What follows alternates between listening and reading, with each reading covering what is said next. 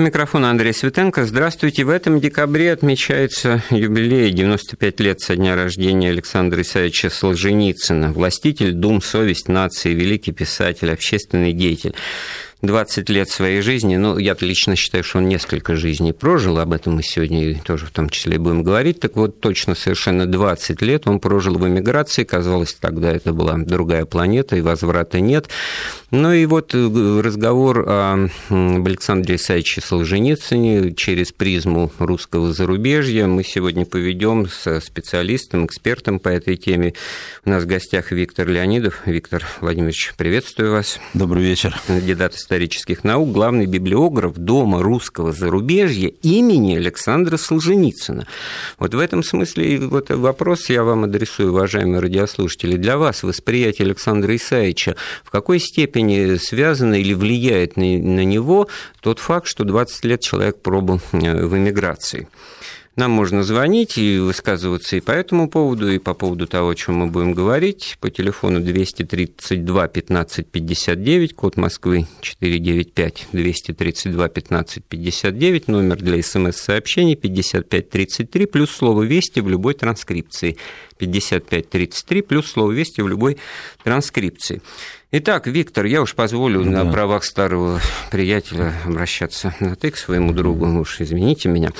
А, Виктор, ну вот э, это вот мне вдруг стало вот это вот странно и неожиданно прозвучало. Дом русского зарубежья имени Александра Солженицына. В чем тут? А, вы знаете, дело в том, что, конечно, вот когда анализируешь всю эту бездонную историю России без России, зарубежной России, России в изгнании, русской миграции – то, безусловно, фигура Александра Исаевича Солженицына становится центральной за последние, в общем, 20, за те 20 лет, которые он был во время пребывания за границей, сначала в Германии, Швейцарии, потом в Америке, в Вермонте.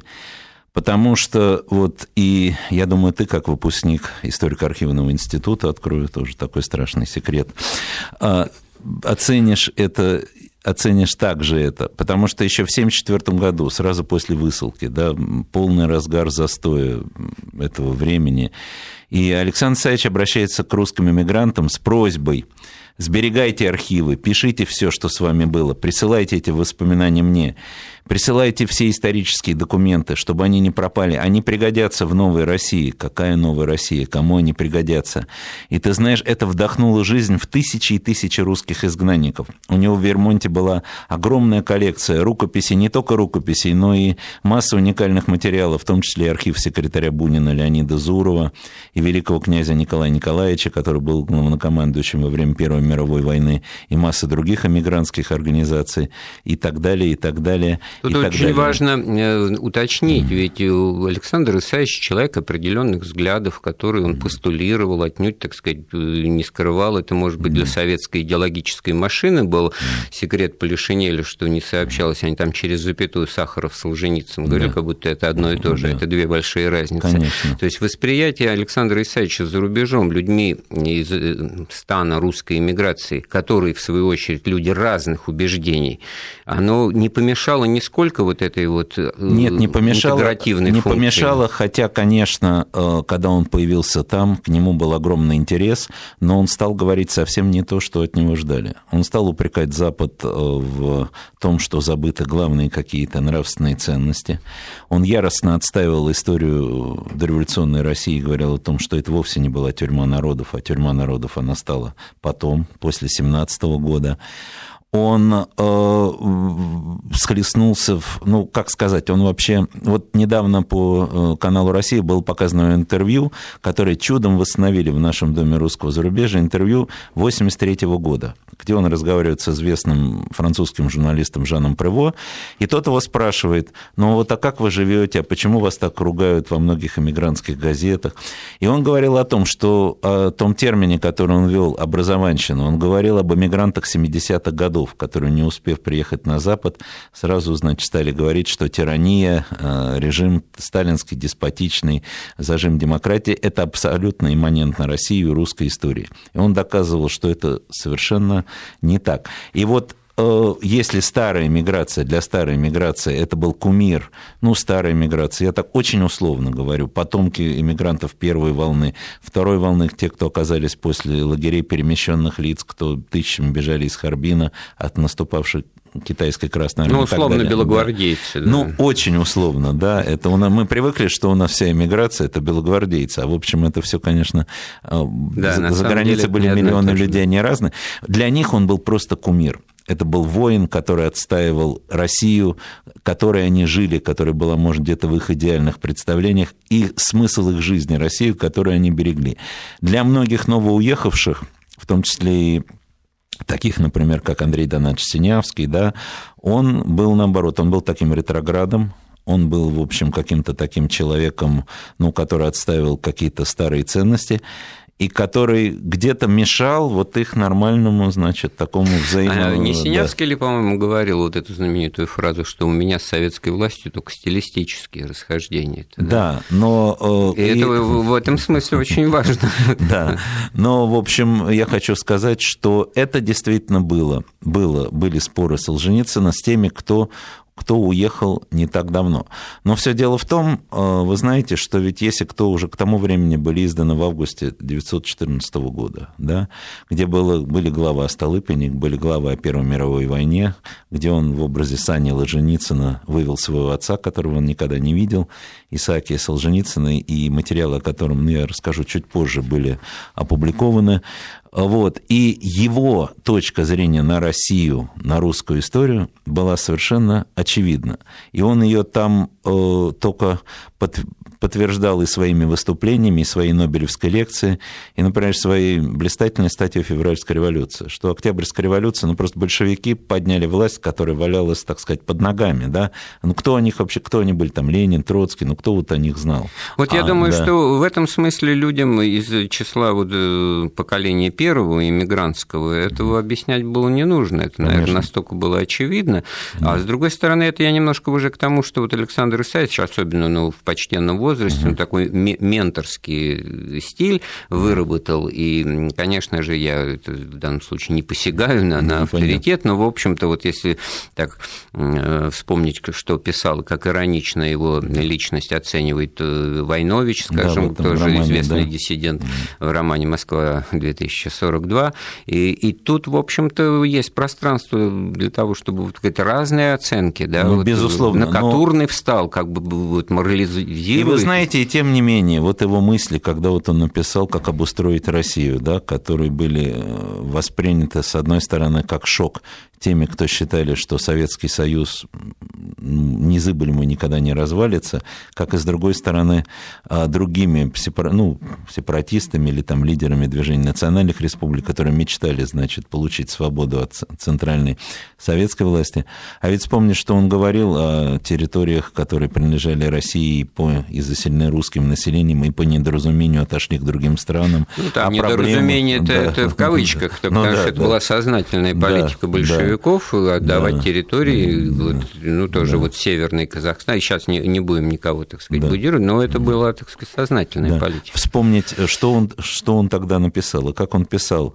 И вы знаете, вот сейчас, возвращаясь и перечитывая его тома, вот его произведения, поражаешься тому, что действительно, насколько это совпадает то, что не принималось там людьми раньше, насколько это совпадает с каким-то общепринятым мнением сегодня. Вы знаете, я вот Э, ты упомянул о доме русского зарубежья имени Солженицына. Это такой сверкающий дворец на Таганке, напротив театра, где играл наш великий поэт Высоцкий.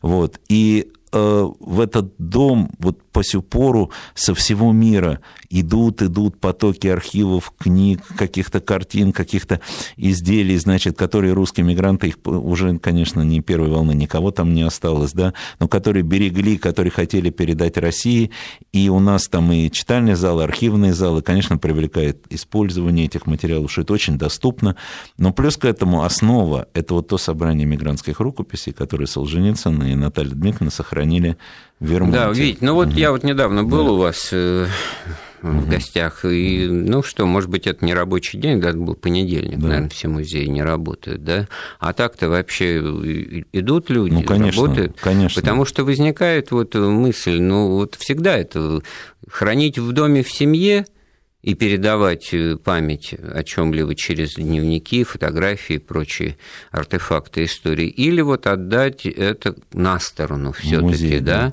музей. в надежде на то, что кто-то придет, кого ты не знаешь, и это. Вот это все-таки моральный выбор такой. Ну, я, а, ты знаешь, я работал в Советском фонде культуры еще при Дмитрии Сергеевиче Лихачеве. И через мои руки проходило, я не знаю, ну, письма Пушкина, Гоголя, там, картины Репина и так далее, и так далее. То есть предметы, которые их владельцы могли продать за безумные деньги. Там же иммигранты иммигрантами, не все они купались там в роскоши, не у всех виллы в Ницах и так далее, жизнь была трудная. Но такой был, как говорится, менталитет у этих людей. Вот почему так тянет к себе до сих пор эта русская миграция, русское зарубежье?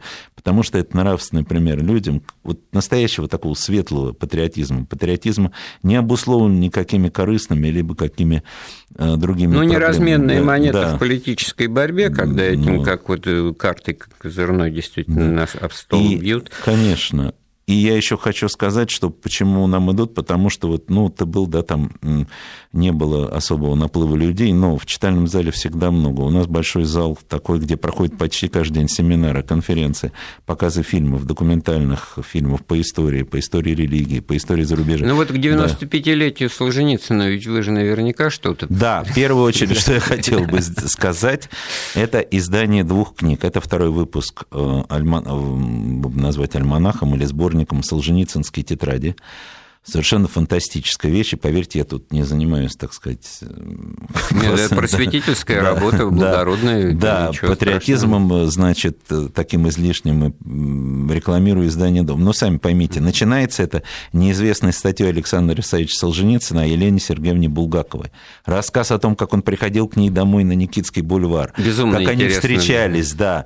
Как она пишет о том, что как я жалею, что Михаил Афанасьевич с вами не познакомился. Его анализ с «Мастером Маргарита», «Белой гвардии», его рассказы о том, что как он еще в Ростове, когда жил, мама у него приезжала из Москвы, рассказывала, что видела спектакль «Белой гвардии», как в нем жила любовь к дореволюционной истории. Вот абсолютно да. как бы не, не пересекающиеся ни, да. нити, вот два имени, две глыбы, да, и вдруг вот такой интересный момент.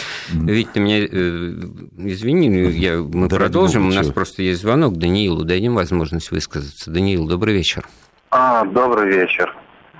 А, вне всякого сомнения, я считаю, что у Солженицына были а, интересные исследования.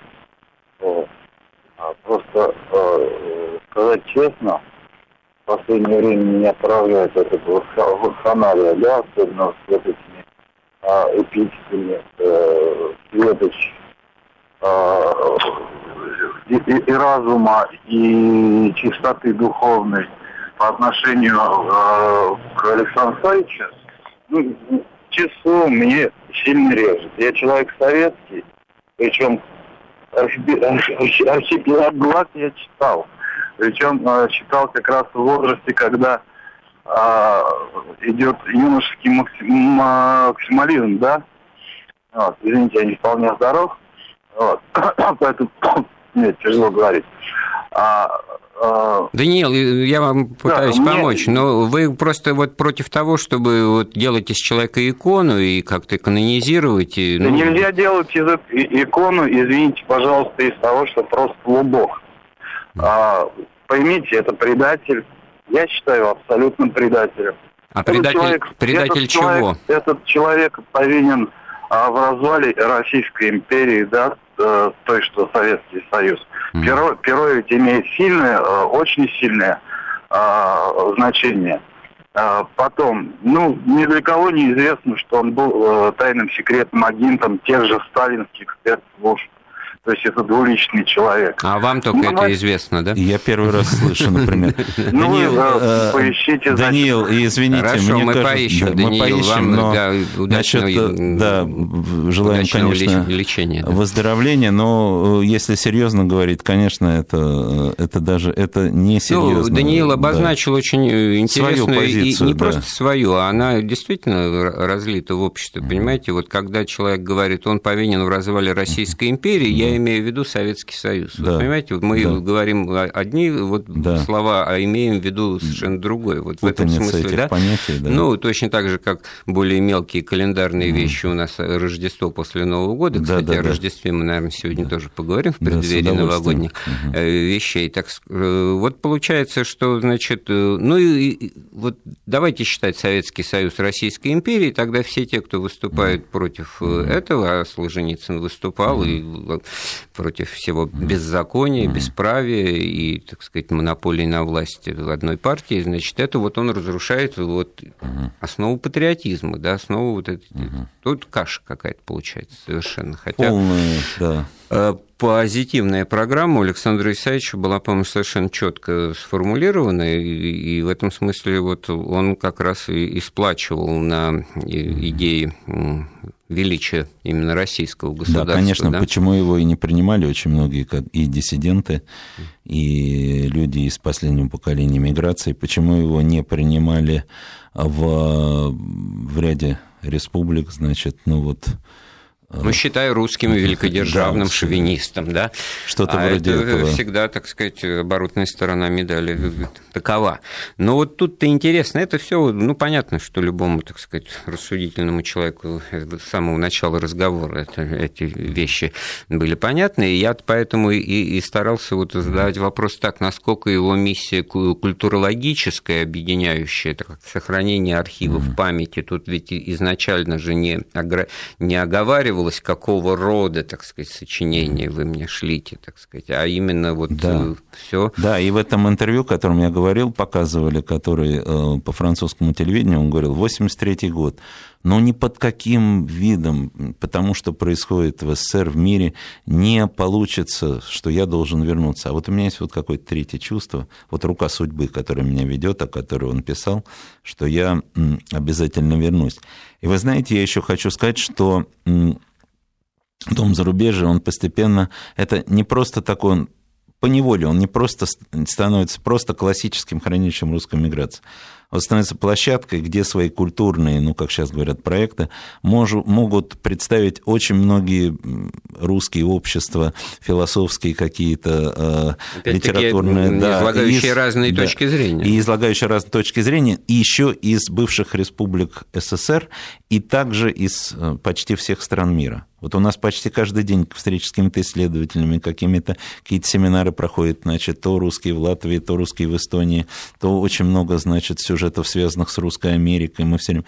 И, а вы знаете, ну, какие бывают люди, это просто невероятно. Например, 92-летний Кирилл Александрович Арнштам, сын совершенно забытого художника блистательного мастера кино, который работал в Германии, а потом после ухода, прихода нацистов сбежал в Париж, Александр Мартынович Арнштам. Вот Арнштаму 92 года, и тем не менее он вот, значит, он приезжает, он так любит жизнь, он сколько он рассказывает, там, как он встречался с Мерлин Монро. Интересно, оказывается, что она э, любила Достоевского – и вообще была ученица Михаила Чехова, вот тоже такие, да? Абсолютно не вяжется с ее да, голливудским с образом. Голливудским образом, сказать, но он рассказал, что после втор... да, Но, и... с другой стороны, быть женой, наверное, Миллера тоже, наверное, вряд ли было. Да, вот это да. зря не проходит, конечно, да. хотя и не очень удачный брак, как считается. А вот все таки оборвали мы разговор о том, что с Еленой Сергеевной Булгаковой встречался да. Солженицын, и я вдруг вот сейчас вот это в голове держу, ну, мне вот кажется абсолютно Почему? Разные авторы. Нет, вот Булгаков, а самое интересное, что они его... бы, наверное, ничего, разругались бы. Нет, но в том-то и дело, что э, в том-то и дело, что он пишет, что восторг от того, а она просто, вы знаете, вот когда Ахматова познакомилась с Солженицыным, она, она, она о нем написала Лидия Корнеевна Чуковская «Светоносец». Вот настолько он со своей повестью Иван Денисович, вот многие нас слушатели, наверное, помнят, как она перевернула сознание миллионов ну, людей. Ну, старшее да. поколение должно помнить. Да. Хотя... Не в лоб, уже было разоблачение, был 20-й съезд, была речь Хрущева, а именно вот просто это в самых лучших традициях русской прозы, да, вот просто рассказ жизни Ну, у меня в доме-то зачитанная, да, да, э, роман газеты-то с одним да. днем ты лежала вот. И, конечно, он... в 62-м году 60, да. опубликовали, да. И, конечно, он был он был просто, ну, вот, желан, как желанным вот, для очень многих людей. Немножко откуда ветер дует вот угу. в мыслях нашего слушателя Даниила. Угу. Ведь там что было? В 1963 году, значит, э, сам себе на пятки начал наступать Хрущев, начал прорабатывать да. деятелей культуры, вот эти знаменитые, значит, погромные выступления. Манеже, как, да, да. В манеже, а потом, значит, просто на... На встречах с писателями, да. Да, выволочку давал там Вознесенскому бедному стоящему на трибуне, который,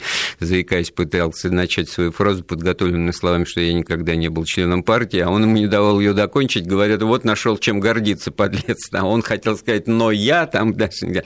Так вот, Солженицын на этих всех э, мероприятиях тоже присутствовал, и знаю, ну, угу. Мне кажется, просто из опыта своей жизни, он был человеком другого поколения, он знает, с кем он имеет да. дело, что да. бодался теленок с да. дубом, он, в общем-то, в данном случае проявлял некоторый конформизм, как бы ну. предлагая, ну, показывая, что а вот можно это, а вот можно да. то. Ему говорили как бы там через губу, но это можно, там, продолжайте, пишите. Вот если это рассматривать как коллаборационизм и связь, там все, ну это воля ваша, это, так сказать, просто... А интересно, что касается Хрущева, мне я много занимался творчеством Высоцкого, и мне вот его близкие рассказывали, что он к нему съездил, значит, Высоцкий. Уже когда он был Ну, конечно, отставке, когда он был в отставке, ему кто-то, по-моему, он съездил к нему на дачу. Петрова попе... дальняя, да. Да, попел ему песни там, вот, они посидели. Ну и вот, значит, когда он приехал, его Высоцкий же очень дружил и жил на Малогрузинской со многими художниками, этим ему было это очень интересно, нонконформистами так называемыми. Они ему, Володь, ну чего, ну вот насчет того, чего он там он говорит, слушай, говорит, ну я же крестьянин, меня накрутили. Ну что я в этом понимаю? И точно, когда он прочел «Доктор Живаго», он вообще, Хрущев, он вообще его еле дочел до конца, потом говорит, ну из-за чего все, ну что мне там, они все там... Нет, когда да. Пастернак-то это да. понятно, что никто его не читал, в том числе и те, кто должны были, Но он сказал ему, но ты заметь, говорит, ты заметь, ни одного из них никто и пальцем не тронул. Говорит, что? Да, орал, да, кричал, да, но, говорит, никто, и это, говорит, после, ну да, после того, лет. когда цена да. этого разноса была жизнь, там, конечно. свобода уж как минимум. Поэтому, конечно, наша... Вот, и э, я еще, знаете, что хотел рассказать, если можно, э, второе, вот тем, кто интересуется зарубежью, есть еще первый выпуск Солженицынских тетрадей, и там э, необычайно интересная вещь, там переписка Солженицына с Лидией Корневной Чуковской, но мы об этом расскажем чуть позже. Да, задатки опытного радиоведущего наш гость демонстрирует, видя, что время приближается к получасу. Действительно, сделаем перерыв в нашей программе, послушаем новости.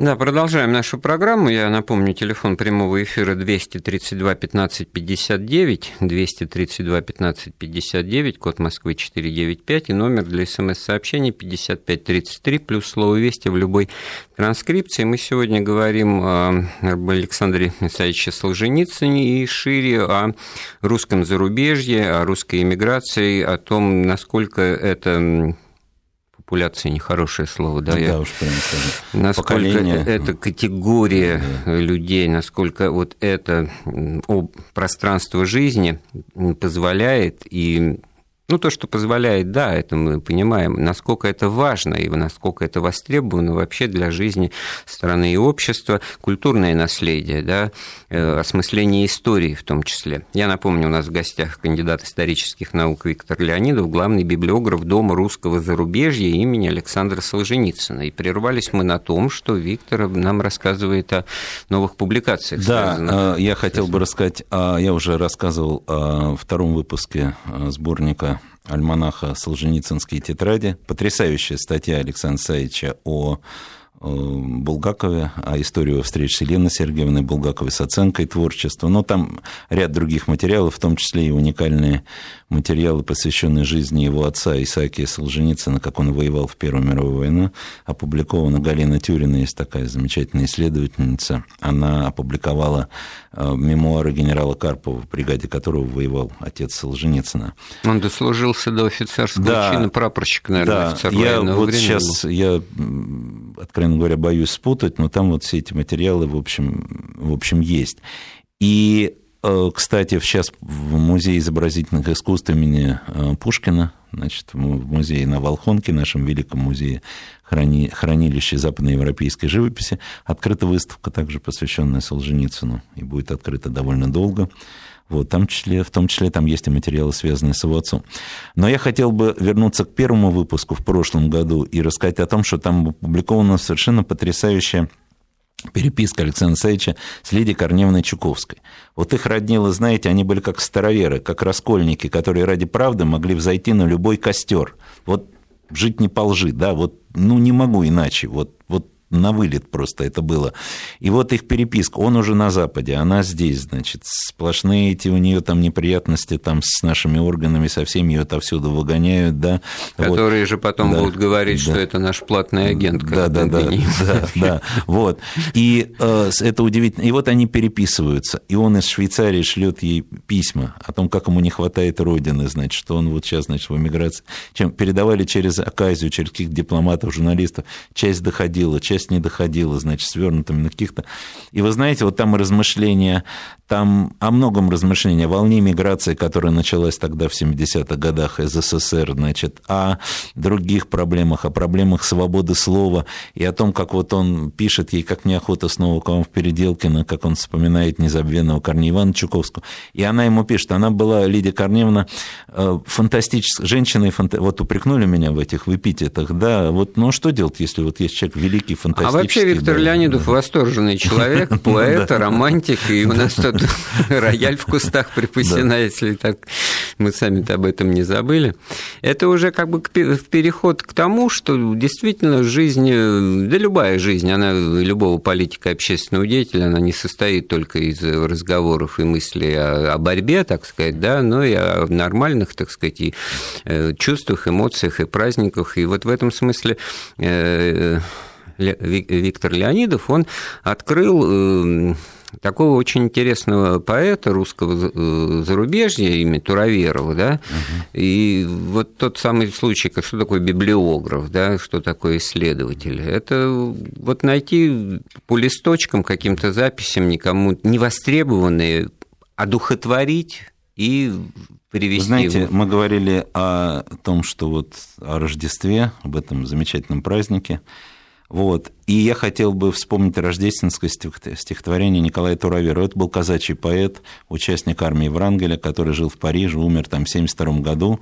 автор стихов, которые, я думаю, очень многие наши слушатели знают, знаменитого великого стихотворения «Уходили мы из Крыма среди дыма и огня, я с кормы все время мимо своего стрелял коня». А сейчас я бы хотел вам прочесть, знаете, такое стихотворение, которое он посвятил своей дочери. Вот вы знаете, молодой казачок под Ясаул лейбгвардии атаманского полка, а посмотрите, какие он находил образы. Вот, да, вот есть такое выражение «божья дудка», какой невероятный талант бился в каждой строке. В Париже он пишет, да, кругом нищета, изгнание он ей пишет. Выходи со мной на воздух, за сугробы у ворот, В золотых дрожащих звездах темно-синий небосвод.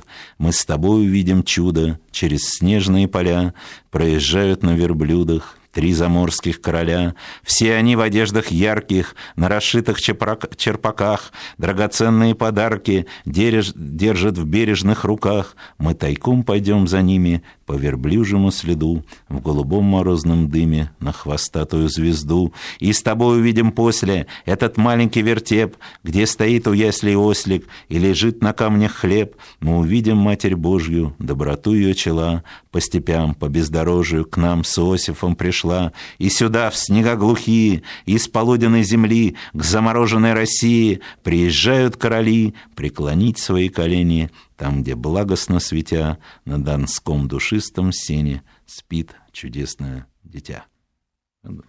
Потрясающие просто стихи, да, вспоминается и Пастернака, вот стихи его, да, ну, я не сравниваю. Ну, во всяком да. случае, музыка, да, вот это завораживает. Хотя вот, ладно, я человек язвительный, ты там ну, да. правильно начал говорить, элемент конской упряжи, это чепрак. чепрак я, конечно, да. кавалерист никакой, но... Чепрак, но я просто неправильно прочел, за что прошу у радиослушателей прощения. За черпак, это это домашнего обихода. Ну, вот бывает, да, прошу прощения. Ну, вы знаете, с таким ведущим, как Андрей Сергеевич, не, не надо, не надо, не надо, не надо проехать. Он знает все, Лучше 232 15 59, код Москвы 495.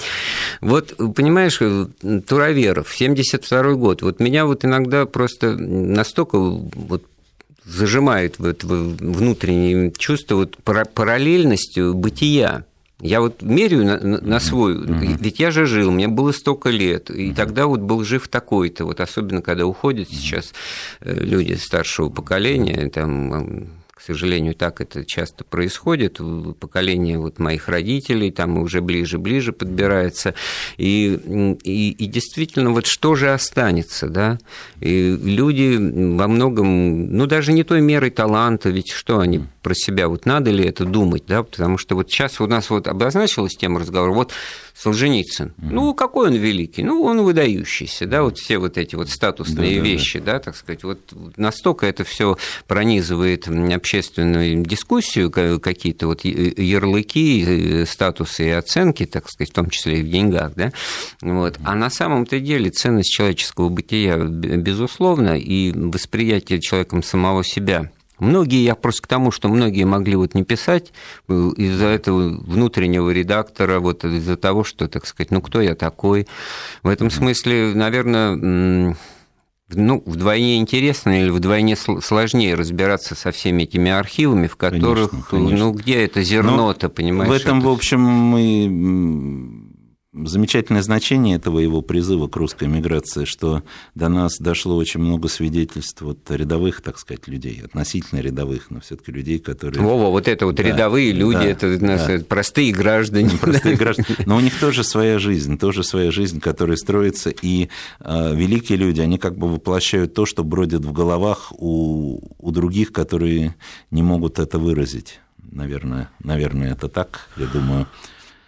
Хотя, конечно, его пример, его история фантастическое какое-то какое мужество и э, следование своей цели, несмотря ни на что.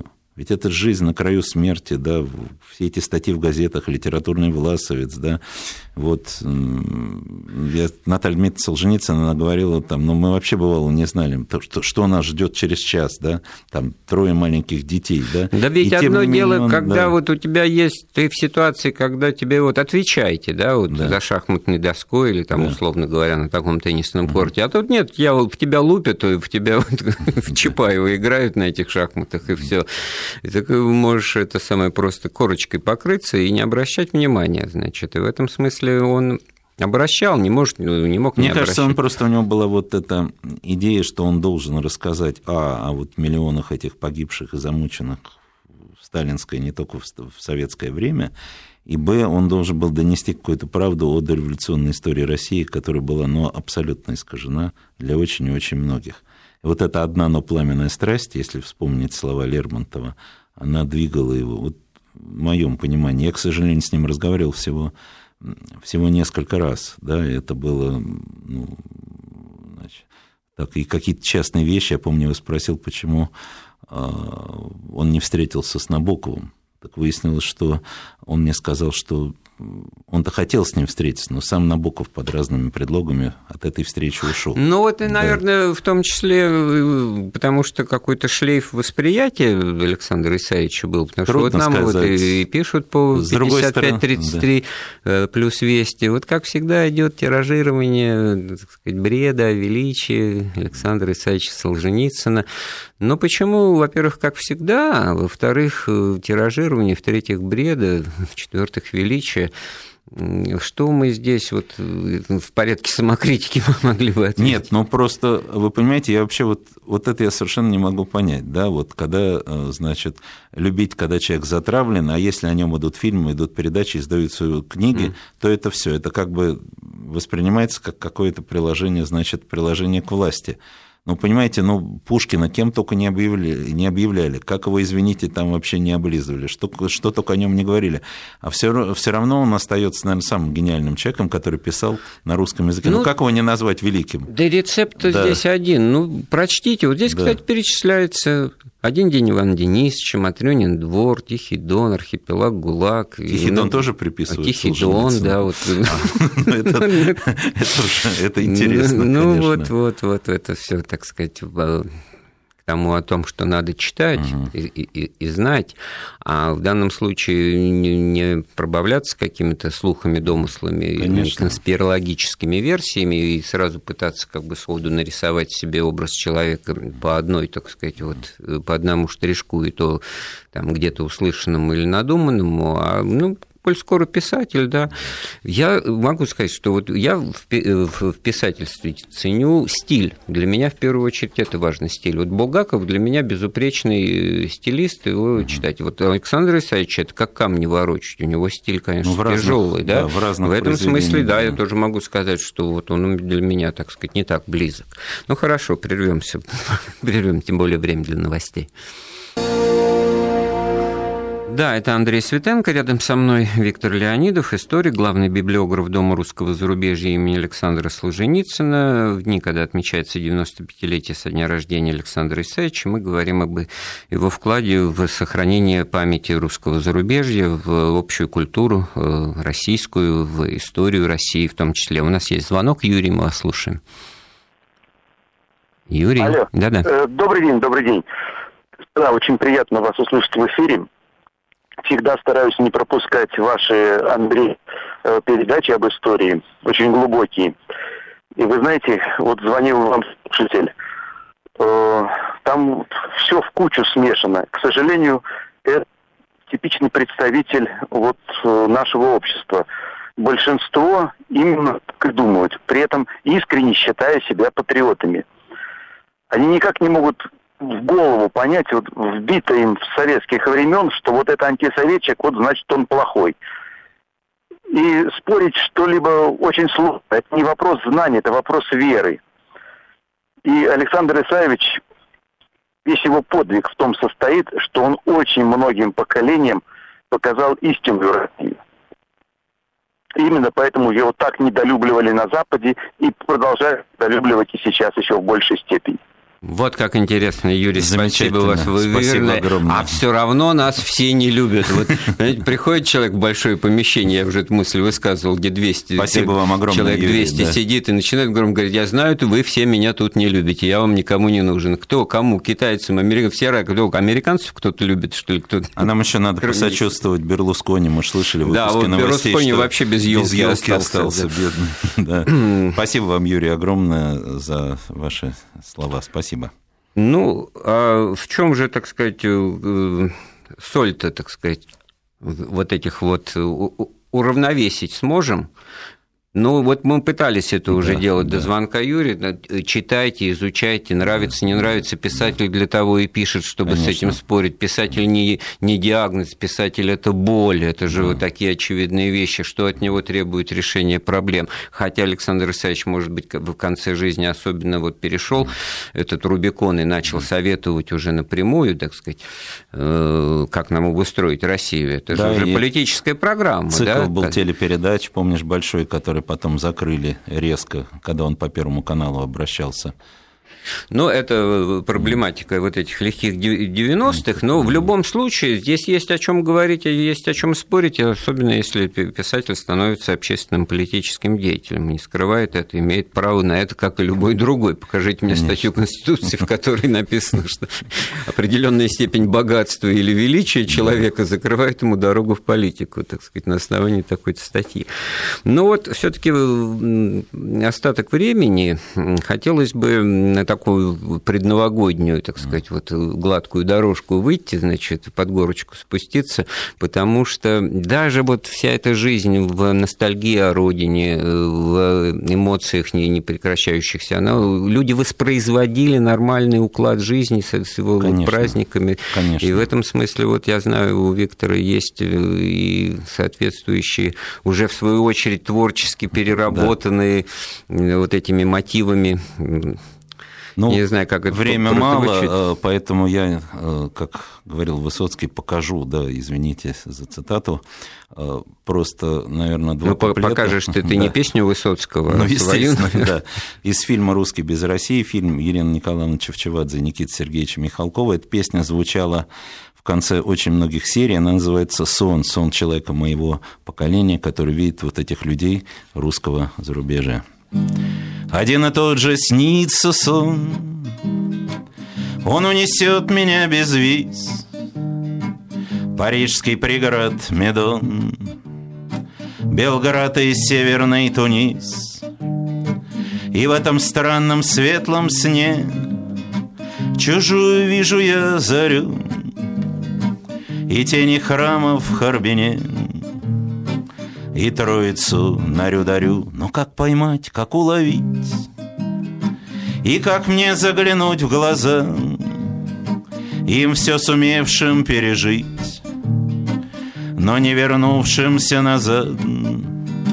И не в Москве, не на Дону Лишь с верой в звон колоколов они несли свою страну Среди чужих полей и слов. Вот, это не просто песня, которая эмоции должна вызывать, это содержание. Вот да, это было, причем это я... содержание жизни. Да. Я хочу сказать, вот интересно, там примеры. Э, например, ну, Рюдарю, я думаю, многие знают все-таки сейчас. Это в Париже главный кафедральный собор Русской зарубежной церкви, собор Святого Николая. А Булони-Бианкур – это был пригород Парижа, где были заводы Рено. И вот интересно, знаете, что там работало очень много иммигрантов, там казаков, офицеров, моряков. И они на работу шли в брезентовых промасленных куртках, кепках. Они шли удивительно красивым строем. Их никто вообще не строил, не говорил равней смирно. Но Хоть в этом они пытались в каждом шаге жести сохранить достоинство, достоинство утраченной страны. Это поразительно. Вы знаете, вот, например, э, везде, где они появлялись, да, вот, например, в африканских пустынях, там, в степях Южной Америки, первым делом строили э, церкви. Я никогда не забуду, когда я взял в руки э, тетрадь казака, который жил в Эфиопии. Ты знаешь, что вот он уже заболел смертельной болезнью, тропическая лихорадка. Он был самый грамотный из них. Ты знаешь, что он делал? Он лихорадочно на память писал стихи Пушкина, Лермонтова, Тютчева, все то, что он помнил, что его просили, значит, соратники чтобы по помнили, несчастью, чтобы, чтобы помнили, помнили да. чтобы донесли в смертный час уже, да, он торопился это написать, чтобы донести. Вот, э, и мне кажется, во многом именно русская А нормальная жизнь, да. она в, в мелочи уходит, да, в какую-то бытовую. И, и все равно все они пытались, и все ходили и на службы, и, э, и неверующие, и неверующие. Это был вот такой объединяющий и все праздновали праздники, и одни Пушкина помнишь, да, изучение, ты видел же эти материалы, наверное, в архивах, в 1937 году, когда было пяти, ну, столетие, столетие, столетие да? Смерти, да, какие были выставки в Париже Сергея Лифаря Пушкина и его эпоха, сколько было по всему миру изданий русских журналов, посвященных Пушкину. Успеваем послушать э, нашего э, слушателя Владимир. Добрый день, меня зовут Владимир. Вот в феврале 45 -го года, когда арестовали Солженицына, у него нашли портрет Троцкого. Э, вот. То есть он был поклонником Троцкого. Вот интересно, кто больше уничтожил людей, Троцкий или Сталин? Угу. Спасибо. Спасибо, да, Вы знаете, я не откро... красит, да? Вдруг? Я, откровенно говоря, просто не знаю про это, но я э, совершенно точно могу сказать, что э, в своем романе «Красное колесо» в истории русской революции Солженицын очень точно показал роль таких людей, как Ленин и как Троцкий, которые, ну, Помните, у Довлатова в, его в этом замечательной повести «Зона» они разговаривают с зэком, он говорит, Ленин, Троцкий, говорит, кровавые барбосы, говорит, захлестнули кровью всю Россию, убили миллионы людей, а Довлатов говорит, а я не знал, что ему ответить, потому что, ну, кто его знает, вдруг его подослали. То есть это, конечно, фигура Троцкого. Вот смотри, у меня вот второй раз вылезает э, Троцкий под конец программы, мы тут с Александром Сергеевичем Цепко о Бердяеве вспоминали, и в конце концов тоже как бы на Троцкого. И тут Лев Давыдович нам помешал. Но, просто в свое время это было настолько, так сказать, э, адресная фигура, значит, настолько вещь в себе без раскрытия смысла, так сказать, учебно-показательная неправильность, да, что, может быть, она, значит, просто как опознавательная карта действует. Но, может Но сейчас для... открылось да, все, да, да? Сейчас все открылось, Сейчас конечно. вот я, например, в молодости там что-то такое очень симпатизировал Бухарину, сейчас это Николай Иванович, там есть возможность почитать, а он там толкует о новом человеке с конвейера сошедшим, мы будем делать, да. как вот э, сосиски там на мясокомбинате новых печь советских конечно. людей, да боже мой. Троцкого это... просто кто-то воспринимал как э, оппонента Сталина, а значит, или носителя как Сталина, да. положительного да. начала. А, а это два паука в банке в общем, просто не, не ужились. Да. Да. И он один сгрыз другого. Да. Но и в этом смысле, да, насколько вот... А и сам Александр Исаевич, естественно, за, за своим э, волей вашей все таки величием или общей известностью и значимостью, он тоже превращается в такую фигуру, через которую будут воспринимать позиции и отношения человека. Вот как же так? Вот и вот вдруг вот мы таким апологетом Солженицына у нас Виктор Леонидов сегодня выступает, хотя это совершенно не значит, что не пропущено через э, критическое начало это. Просто вот э, чего мы начали? Да, Дом русского зарубежья имени Александра Солженицына. Да, 20 лет из своих 90 он прожил в изгнании, и в этом смысле всегда оставался самим собой, так же, как и в феврале 45-го, но при этом, значит, только себя надо постигать и понимать, э, и относиться вот через то, как поступал и в каких обстоятельствах оказывался вот данный субъект истории, будь речь о Солженицыне или о ком-то другом э, из настоящего и будущего, очень легко задним числом, так сказать, ну, вот с позиции Господа Бога да, да. судить. Но не забывайте, что человек слаб, человек подвержен всякого рода искушениям, и в этом смысле Александр Исаевич он преодолел э, многое, оставшись тем, кем он был. Ним можно... И я еще хочу добавить, что огромное количество именно культурного наследия, документов, архивов, э, культурных ценностей было спасено и возвращено из зарубежья в России именно благодаря его призыву. И во многом этот призыв продолжает действовать и сейчас. Спасибо большое. Это был Виктор Леонидов. Эфир программы провел Андрей Светенко. Слушайте Вести ФМ.